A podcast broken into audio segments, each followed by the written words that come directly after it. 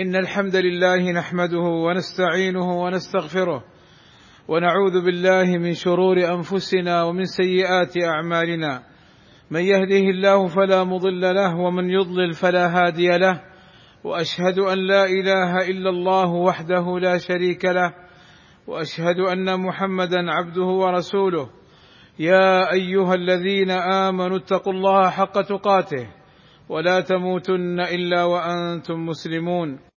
يا أيها الذين آمنوا اتقوا الله وقولوا قولا سديدا. يصلح لكم أعمالكم ويغفر لكم ذنوبكم. ومن يطع الله ورسوله فقد فاز فوزا عظيما. أما بعد فاتقوا الله عباد الله واحرصوا على طاعة الرحمن. فاغتنموا مواسم الخيرات واحذروا من مكائد الشيطان. الحريص على تضييع الخيرات وخسارة بني الإنسان. عباد الله هذه الأيام العشر الأولى من ذي الحجة فيها مواسم الخير والبركات فحري بالمسلم أن يستغلها بالطاعات واجتناب المعاصي والسيئات والتوبة والرجوع إلى الرحمن. وهذه الأيام العمل الصالح فيهن له فضله ومكانته قال صلى الله عليه وسلم ما من أيام العمل الصالح فيها أحب إلى الله عز وجل وما من عمل أزكى عند الله ولا أعظم أجرا من خير يعمله في عشر الأضحى. قيل ولا الجهاد في سبيل الله. فقال صلى الله عليه وسلم ولا الجهاد في سبيل الله إلا رجل خرج بنفسه وماله فلم يرجع من ذلك بشيء. وقال صلى الله عليه وسلم أفضل أيام الدنيا العشر يعني عشر ذي الحجة. وكان السلف إذا دخل أيام العشر اجتهدوا في العبادة والطاعة. فمن حصل على تصريح للحج فأسأل الله أن ييسره له ويتقبله منه وأن يدخل في قول النبي صلى الله عليه وسلم من حج فلم يرفث ولم يفسق رجع من ذنوبه كيوم ولدته أمه ومن لم يتيسر له الحج فهناك أجر عظيم. ألا وهو صيام يوم عرفة الذي أخبر النبي صلى الله عليه وسلم أنه يكفر السنة الماضية والسنة التي بعده. قال صلى الله عليه وسلم صيام يوم عرفة إني أحتسب على الله أن يكفر السنة التي بعده والسنة التي قبله. وصيام يوم عرفة مستحب وليس بواجب إلا أن المسلم يحرص على هذا الخير العظيم. ومن كان عليه دين من قضاء رمضان فلا مانع أن يصوم يوم عرفة ثم يقضي ما عليه من قضاء رمضان بعده. وليس ليوم عرفة ذكر أو دعاء مخصوص بل يشرع لك أن تدعو بما شئت ولا يشرع في يوم عرفة. أن يجتمع الناس في المساجد من بعد الزوال إلى غروب الشمس وما يفعلونه من الدعاء أو زيارة القبور أو إشعال الشموع ونحو ذلك فهذا كله غير مشروع بل هو من المحدثات في دين الله إذ لم يشرعه النبي صلى الله عليه وسلم. ومن الأعمال الصالحة التي تشرع في العشر من ذي الحجة الصدقة على الفقراء والمحتاجين. وكثرة النوافل من الصلاة مع المحافظة على الفرائض.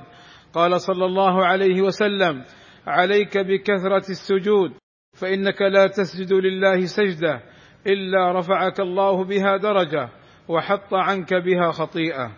ومن الأعمال الصالحة صيام الأيام التسع الأول فقد كان صلى الله عليه وسلم يصوم تسعا من ذي الحجة ويوم عاشوراء وثلاثة أيام من كل شهر.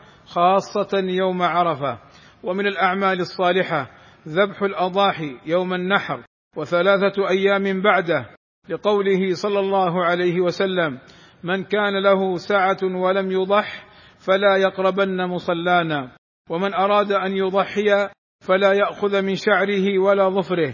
لقوله صلى الله عليه وسلم إذا دخل العشر وأراد أحدكم أن يضحي فلا يأخذ من شعره ولا من أظفاره شيئا حتى يضحي. وهذا الحكم خاص بمن أراد الأضحية. وأما أهل بيته الذين يضحى عنهم فلا يلزمهم ذلك. ولا يذبح إلا بعد صلاة العيد. فقبل الصلاة ليست أضحية لقوله صلى الله عليه وسلم من ذبح قبل الصلاة فليذبح مكانها أخرى. ومن لم يذبح حتى صلينا فليذبح على اسم الله ولا تبع جلدة الأضحية لقوله صلى الله عليه وسلم من باع جلد أضحيته فلا أضحية له والله أسأل لي ولكم التوفيق والسداد وأن يغفر لنا الذنوب والآثام إنه سميع قريب مجيب الدعاء. الحمد لله رب العالمين والصلاة والسلام على المبعوث رحمة للعالمين وعلى آله وصحبه أجمعين عباد الله ومن الأعمال الصالحة. ذكر الله من قراءة القرآن والتسبيح والتحميد والتهليل والتكبير. قال صلى الله عليه وسلم سبق المفردون. قالوا وما المفردون يا رسول الله؟ فقال صلى الله عليه وسلم الذاكرون الله كثيرا والذاكرات. عباد الله إن الحصول على تصريح الحج به تنتظم الأمور وتتحقق مصالح الحجاج وحمايتهم مما يضرهم أو يشق عليهم. فالواجب على المسلم أن يسمع ويطيع لولاة الأمر وهذه الأيام ترتفع درجة الحرارة بحيث قد يصاب من تعرض لها بالأمراض والضرر البالغ الذي قد يؤدي للوفاة. فالواجب على المسلم أن يحافظ على نفسه وصحته قال صلى الله عليه وسلم إن لجسدك عليك حقا وإن لنفسك عليك حقا فتجنبوا التعرض للشمس لفترات طويلة وحافظوا على أنفسكم بسبل الوقاية. عباد الله إن الله وملائكته يصلون على النبي يا أيها الذين آمنوا صلوا عليه وسلموا تسليما. فاللهم صل على محمد وأزواجه وذريته كما صليت على آل إبراهيم وبارك على محمد وأزواجه وذريته كما باركت على آل إبراهيم إنك حميد مجيد. وارض اللهم عن الخلفاء الراشدين أبي بكر وعمر وعثمان وعلي وعن جميع أصحاب النبي صلى الله عليه وسلم والتابعين لهم بإحسان وعنا معهم بمنك وكرمك. اللهم آتنا في الدنيا حسنة وفي الآخرة حسنة وقنا عذاب النار. اللهم اغفر للمسلمين والمسلمات والمؤمنين والمؤمنات الأحياء منهم والأموات.